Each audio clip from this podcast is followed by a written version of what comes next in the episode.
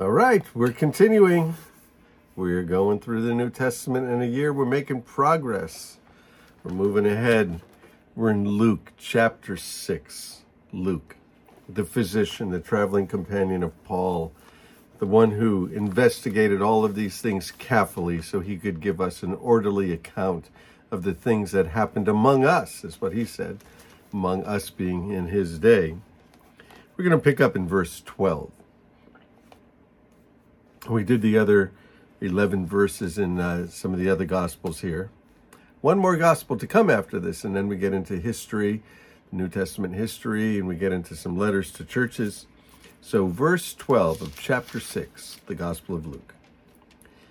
One of those days, we've seen this phrase several times with Luke. One day, another day, and then one of those days, Jesus went out onto a mountainside to pray and he spent the night praying to God. When morning came, he called his disciples to him and he chose 12 of them. So there must have been more because he's choosing 12. Now, this corresponds with the 12 tribes of Israel. He called his disciples to him and he chose 12 of them, whom he designated as apostles, meaning sent ones. Gives the names Simon, whom he named Peter, his brother Andrew, James, John, Philip, Bartholomew, Matthew, Thomas, James, son of Alphaeus, to distinguish between the other James, Simon, who was called the Zealot, to distinguish between the other Simon, and Judas, the son of James, and Judas Iscariot, to distinguish him from the other Judas, who became a traitor. So the whole time that uh, Judas Iscariot is traveling with Jesus, he's a, um, he's a traitor. He's uh, the one that's taking care of the money. He's the thief.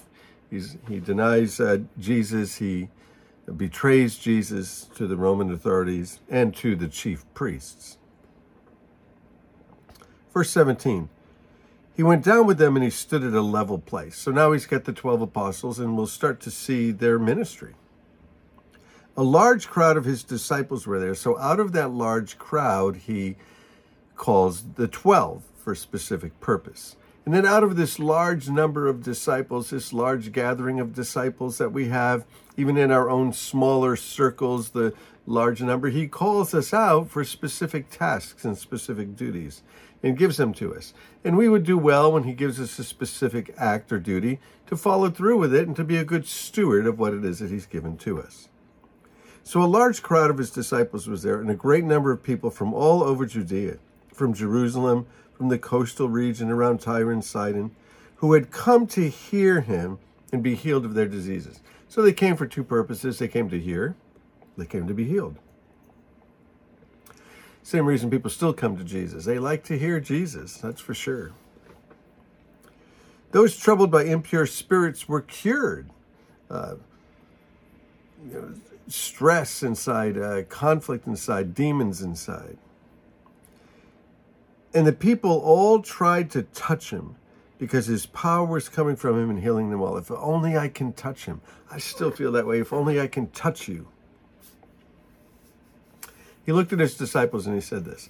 Now, what we're going to look at is sort of an abbreviated account of what's known as the Sermon on the Mount. And we went through this when we went through Matthew 5, 6, and 7. And much of these accounts are the same. Uh, you know, a little bit of a different perspective, adding some things that maybe Matthew didn't add, uh, uh, taking away some things that you know, Matthew included.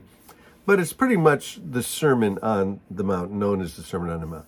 Now, some people wonder what's going on here. Is this that Sermon on the Mount that Luke is recounting, or was he teaching the same thing in other places? Well, it's quite possible that he was teaching the same thing in other places, right? Because uh, if if it's worth saying once, it's worth saying twice. If it's worth saying twice, it's worth saying four times. If it's worth four times, eight times, on and on and on. so he went down, stood in a level place, which seems to be different than the place that he did it before in Matthew.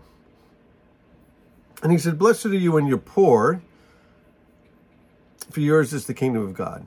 You know, place to just look for God when you realize who you are and where you are and what your station in life is and you realize, you know, I don't have anything. You can have everything and not have anything. And he said, Blessed are those who hunger now because you'll be satisfied. Well, there's something about a hunger for reality, a hunger for spiritual reality, a hunger for God. And to be hungry for that, know this that you will be satisfied. Blessed are those who weep now, they'll laugh.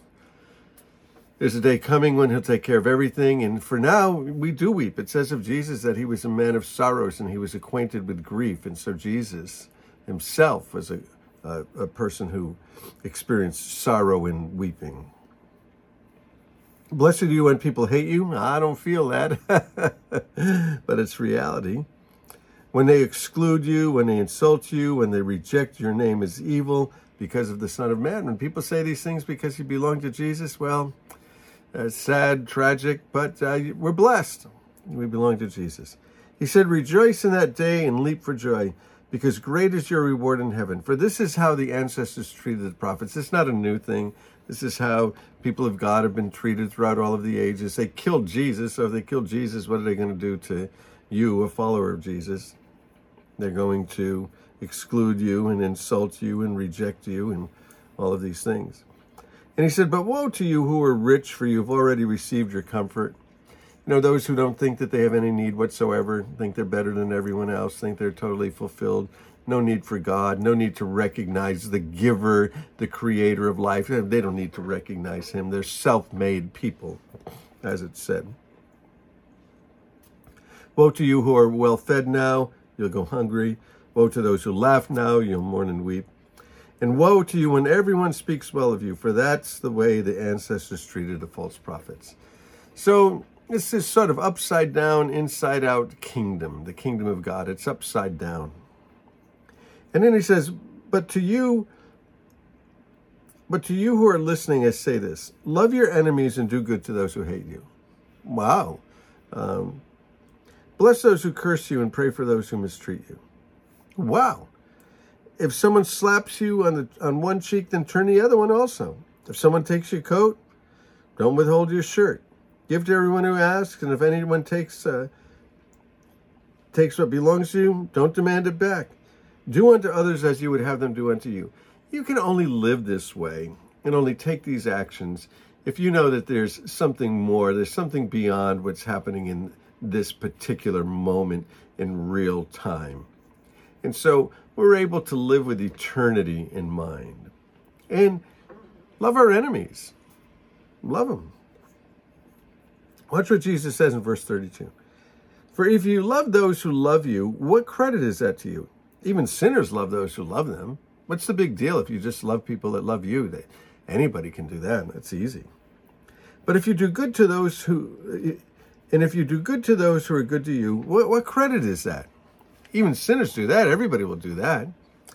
He said, and if you lend to those from whom you expect repayment, what credit is that to you? Even the sinners lead to sinners expecting to get repaid in full.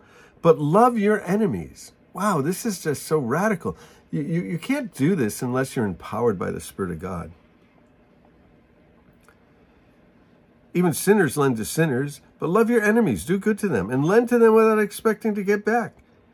Then your reward will be great. You'll be children of the Most High God because He's kind to the ungrateful and the wicked. Wow.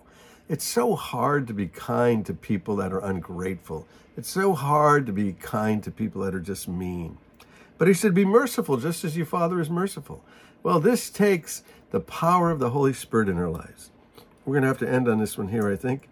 Um, don't judge, and you won't be judged. Don't condemn, you won't be condemned. Forgive, you'll be forgiven. Give, and it will be given to you. Good measure, pressed down, shaken together, and running over.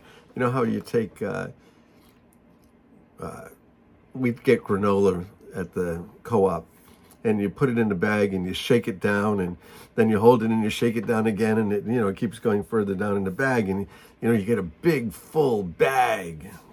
Well, that's the way that God will give it the blessing to us, pressed down, shaken together and running over and he poured into your lap.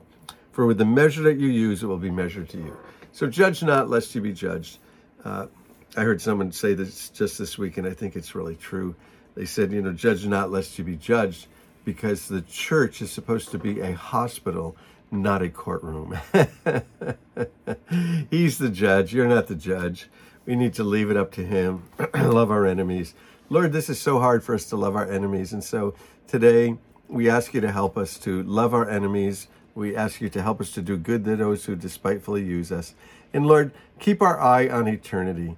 That that it's not here is what lasts, but what lasts is you, and what lasts is eternity.